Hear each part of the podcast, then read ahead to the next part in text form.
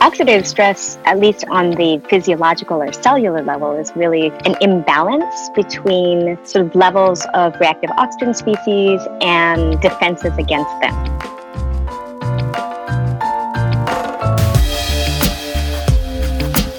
humanOS. Learn, master, achieve.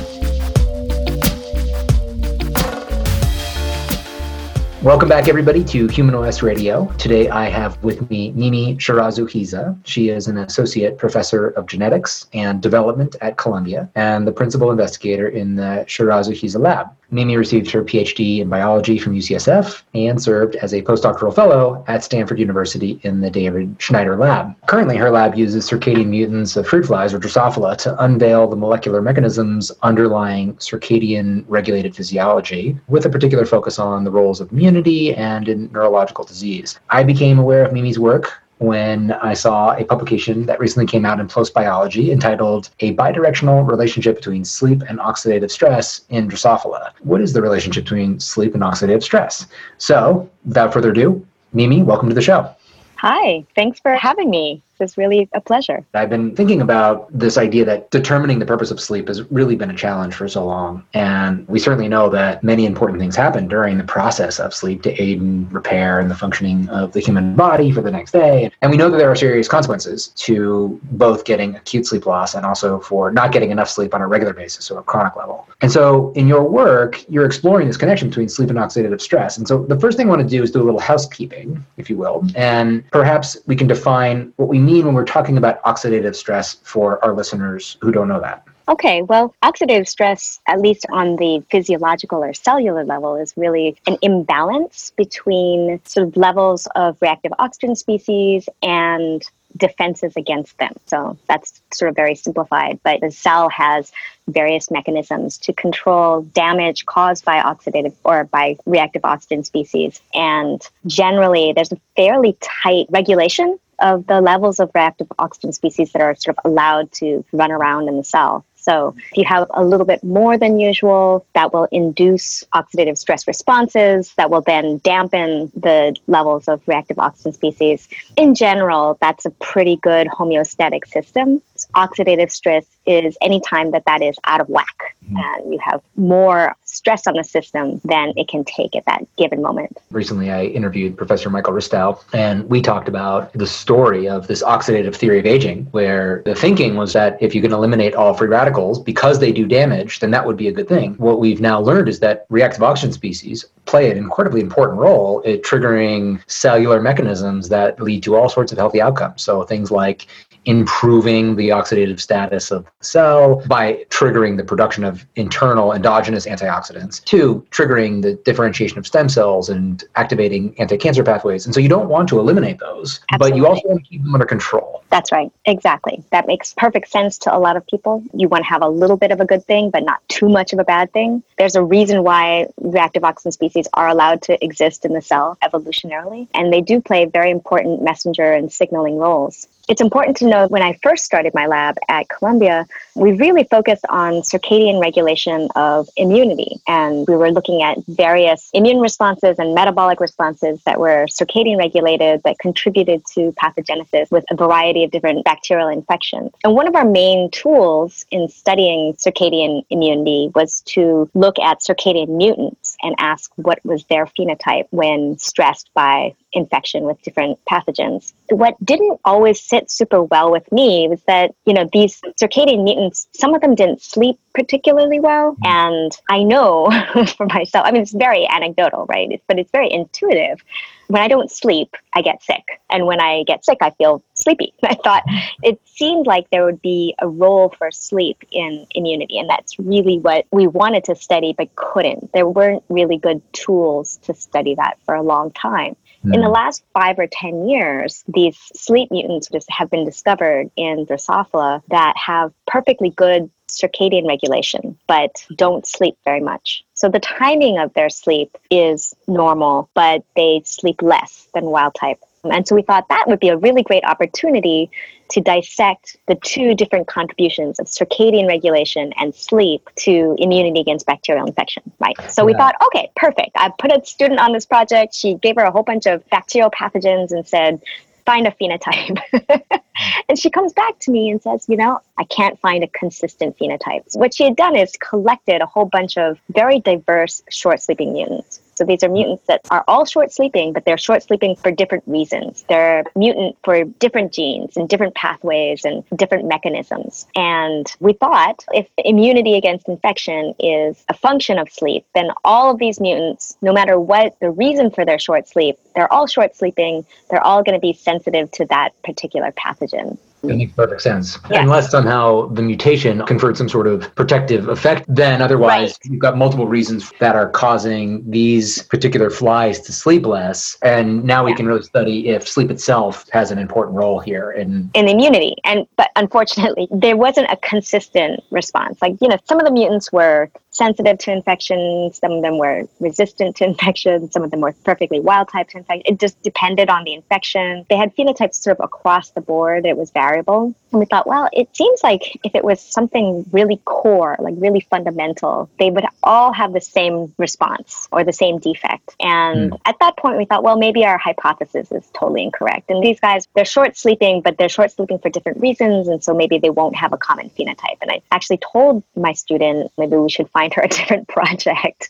Mm. But she was very persistent. You know, she'd gotten hooked on the idea that we could potentially use these mutants to find a common function for sleep. And she asked for a little more time on the project. I said, sure. And she went ahead and tested a variety of different stresses and eventually found that every single short sleeping mutant that we had collected was sensitive to oxidative stress and she hmm. tested a couple of different ways of delivering oxidative stress and every single time there was a pretty strong and consistent phenotype. So we decided that we'd been barking up the wrong tree. In fact it wasn't infection at least in drosophila. The drosophila immune system is quite different from mammals. So if this sleep may be involved in immunity in mammals. Right, but at right. least in the fly what we could find was that this very evolutionarily conserved process sleep is required for a very evolutionarily conserved function which is defense against oxidative stress. When you think about the utility of Drosophila or fruit fly and its applicability to humans, talk right. about this model is actually useful for an evaluation and for such an investigation. Well, the fruit fly is really powerful, mostly because of its genetics. It's been studied for a very long time, and it's very manipulable in terms of mm. individual gene function. We know a lot about it, and we have a lot of tools that we can use to overexpress, delete, or otherwise manipulate in a tissue specific way the very specific individual gene function. The other thing that's nice about the fruit fly is that even though it seems really different from us. It's actually very similar on the genomic level. And in terms of conserved physiologies like metabolism or sleep, there are more similarities and differences with humans. So yeah. the model of Drosophila in terms of sleep has been pretty well established in the last five or 10 years. People mm-hmm. have proven that there are a lot of basic similarities and a lot of the genes that have been found, just like for circadian rhythm, which there were those three guys who got the Nobel Prize last year for their work on circadian regulation in Drosophila. One of the reasons they did get the Nobel is because they were, A, they were the first to discover circadian regulatory genes, but B, it turns out the machinery is really similar in fly as it is in humans. So everything that they discovered in the fly turns out to be applicable to humans. Sleep is a similarly very ancient, evolutionarily conserved behavior, meaning almost all animals we know sleep in some way or another. And that sleep is characterized by very similar types of hallmarks two of which are, for example, regulated basically by two different mechanisms, one of which is circadian biology, mm-hmm. that regulates the timing of sleep, and a mysterious homeostatic mechanism that regulates the amount that you sleep.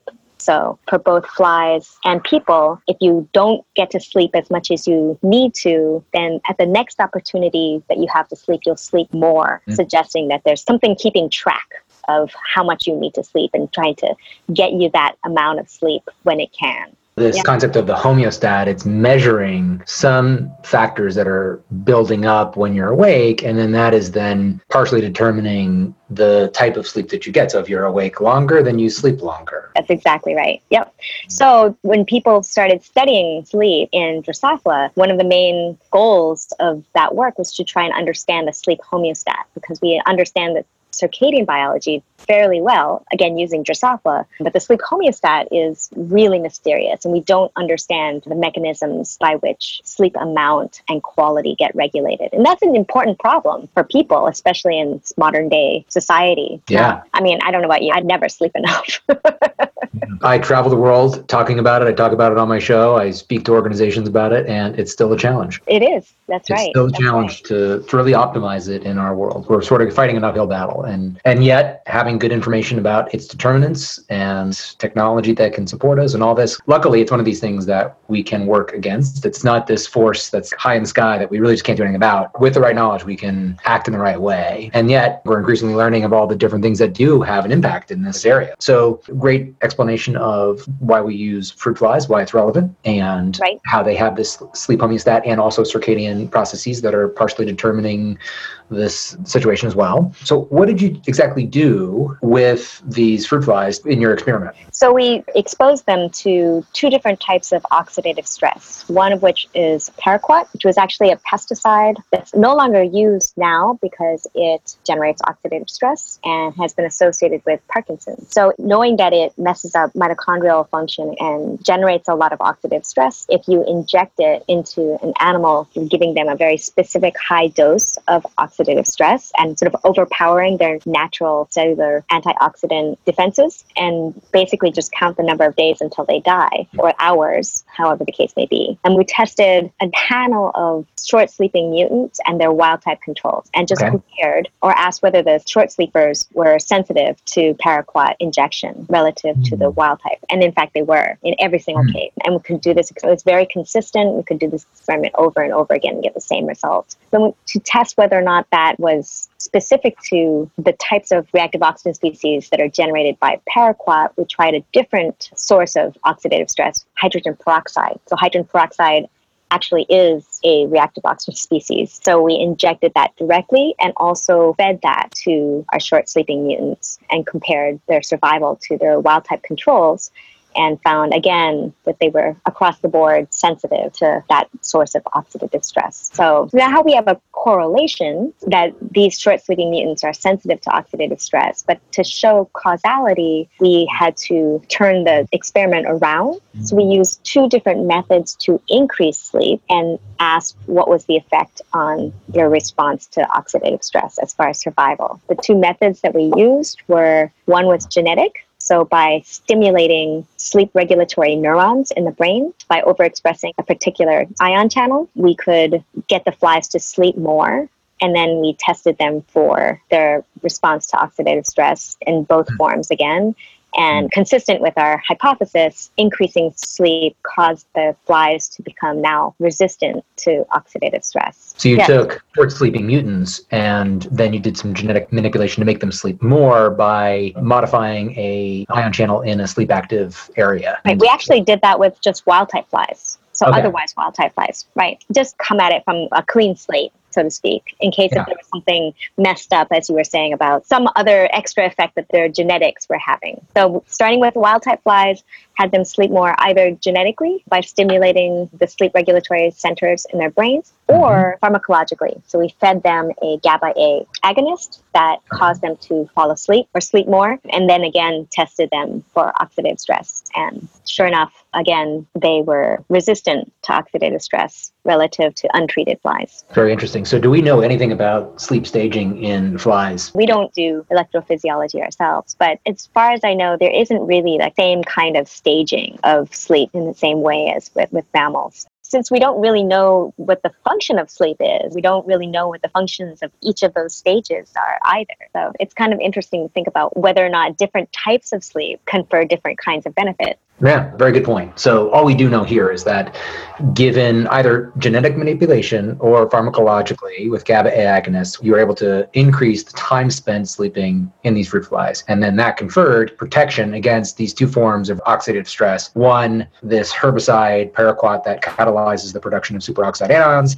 And then, secondly, a direct oxidant, which is hydrogen peroxide. Was there a reason why you chose these two distinct oxidative stressors? Not really. I mean, for technical reasons, but also they've been used in the field quite mm-hmm. widely um, with mm-hmm. fruit flies in particular, but also to test the generality of the susceptibility to oxidative stress. Okay. We've also done it with hyperoxia. That wasn't mm-hmm. included in the paper, but that's more recent work. But just to sort of figure out if the method of delivery of oxidative stress or the source of or type of oxidative stress, whether or not that was important, whether or not was, there was something specific that we could learn. But it really does seem like it's a very general function. They sleep shorter, they're more susceptible to this form of stress. If they sleep longer, they become more resistant. What was the next step then? So this is where we get to the oxidative flux theory. This fellow Reimund in the 90s who proposed a hypothesis without any data, but it's an interesting idea that basically the brain is a very metabolically active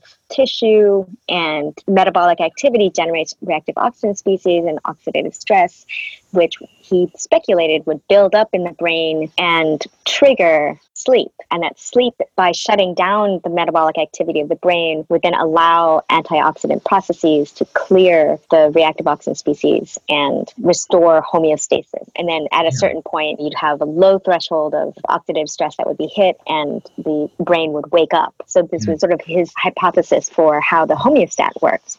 Interesting. Um, it makes sense in an intuitive way, right? Like if this is the function yeah. of sleep, then you would want some part of the machinery that's controlling sleep to sense some part of the product of sleep or the function of sleep sort of like yeah. a thermostat in your house, a thermometer, a heat sensor to tell what the temperature is so it knows when to turn on and off the heat and keep your house within a window temperature. And yeah. same way speculated that oxidative stress would somehow trigger sleep and that's if sleep was taking care of oxidative stress. So because of this, we set out to see if changes in oxidative stress in the brain, since we know that the brain is sleep regulatory at least part of the sleep regulation machinery, we thought, well, if we change oxidative stress in the brain, maybe that will change sleep behavior. Yeah. So my student overexpressed antioxidant enzymes in all neurons in the brain, sort of a hammer approach. And mm. but sure enough, what it did is decrease the amount of sleep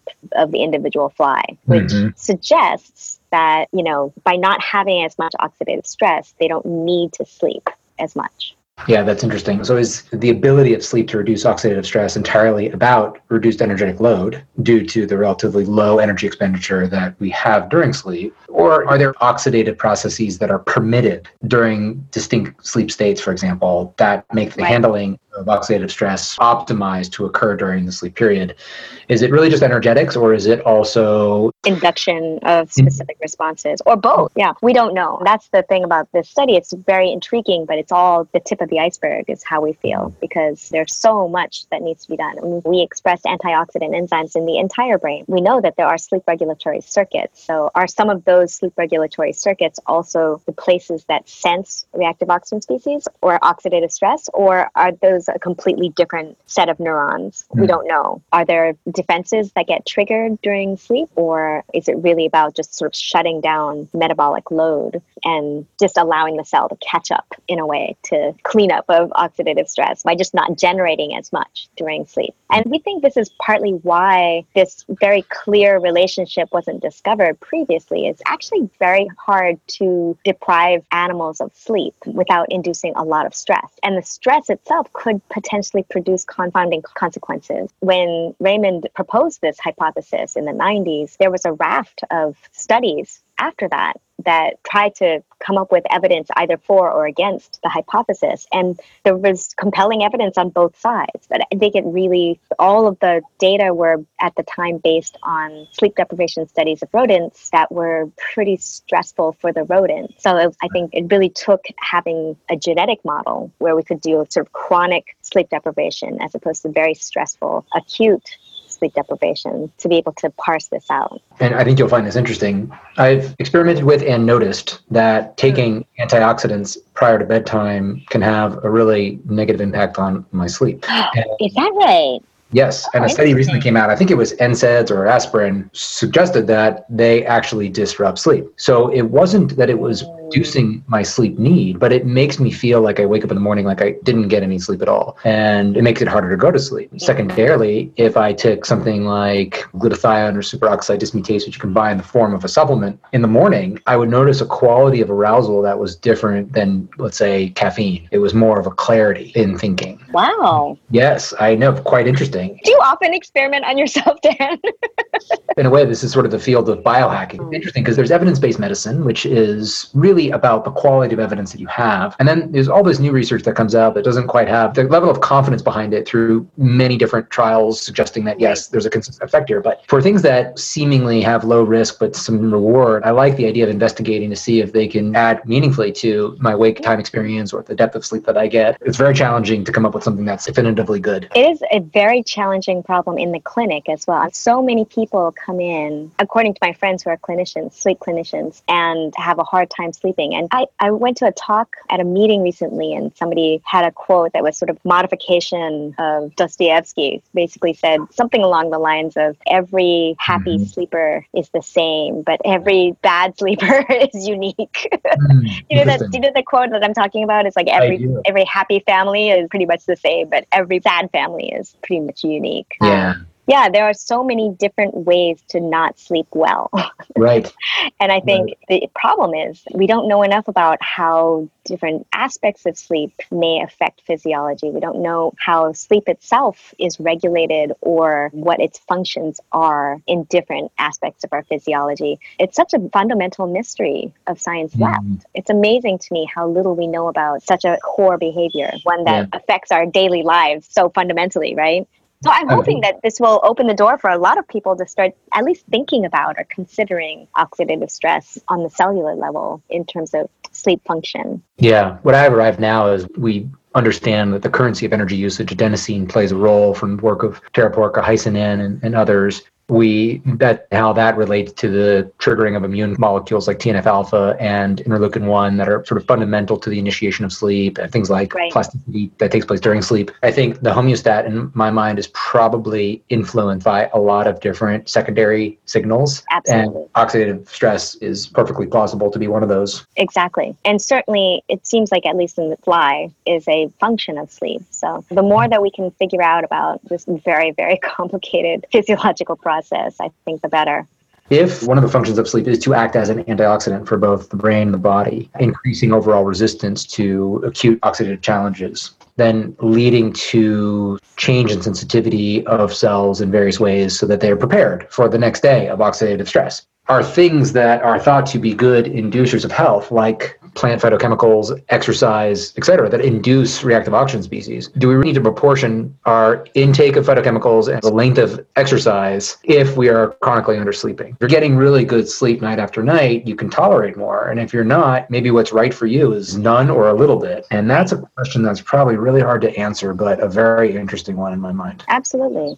And in terms of a balance of oxidative stress and regulation and slash function of sleep, one thing we're really interested in is thinking about this in the context of disease. There are Yeah. a lot of diseases, particularly neurological diseases, that are associated with oxidative stress. So if we're not sleeping enough or we're exposing ourselves to more oxidative stress than we need to, how does Mm. that impact an individual who's genetically sensitized to neurological diseases that exacerbate their symptoms? So sleep restriction correlates with diseases that are also associated with oxidative stress, things like Alzheimer's disease, Parkinson's, Huntington's. There's a pretty clear connection between sleep and those conditions. So that could be the mediating influences here. Right. You know, for a long time, it was thought that they were symptoms of Yes. pathology, but they may, in fact, be contributing to pathogenesis as well. So it's food for thought, right? Yes. Makes you think about sleeping just a little bit more, at least putting some more effort into taking care of ourselves and sleeping more. Does your lab plan to do more work now that you've found such an interesting connection here?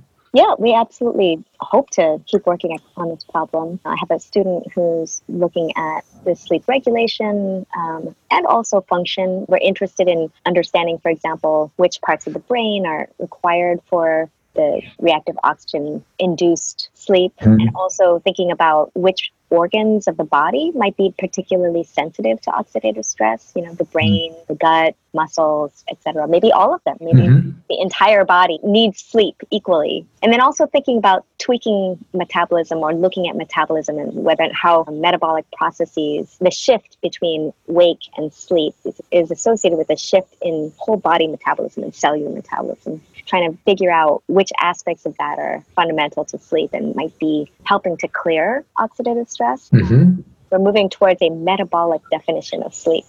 Mm, and thinking yeah. about sleep as a process that is regulated by the brain for the body every different tissue has its sensitivity to oxidative stress calibrated to its own energy usage.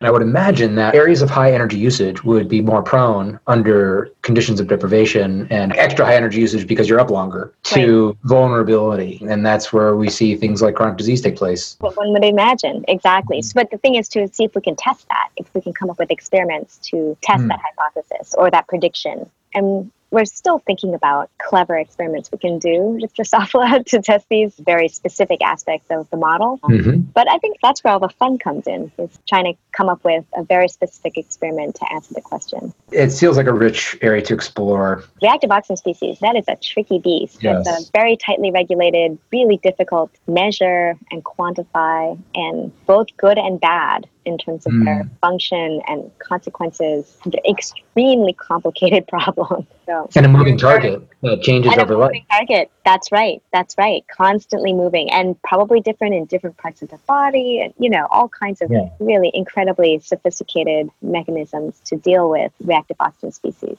Yes, I imagine that this will be something that we could work on for a really long time. Yeah, I definitely want to stay in touch to hear about what you find next. Thank you for the work you do and the time that you've taken to spend with us. And I'm sure our audience appreciates it as well. Terrific. Thank you so much.